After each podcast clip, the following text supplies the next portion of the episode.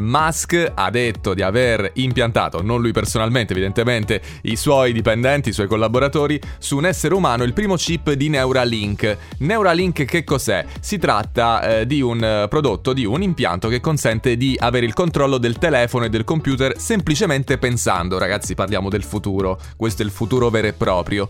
Dal 2016 se ne stava già parlando, nel senso che la Neuralink Corporation, questa azienda che ha permesso di creare Neuralink, eh, esiste già dal 2016, poi la, per la prima volta se ne parlò nel 2017. Ecco, dopo tutti questi anni, ma in realtà nemmeno poi eh, così tanti, per la prima volta c'è stato un paziente, è successo domenica scorsa, eh, che si sta riprendendo bene dopo l'impianto di Neuralink. Eh, I risultati iniziali mostrano un promettente rilevamento dei picchi di neuroni, questo vuol dire che non sappiamo ancora con certezza se funzioni il fatto di poter utilizzare semplicemente il pensiero per poter fare dei, uh, de- delle cose, magari comandare il proprio smartphone, il proprio telefono, questo non ancora si sa, però pare che si stia riprendendo bene questa persona che è stata la prima ad aver impiantato questo microchip, ragazzi, è pazzesco.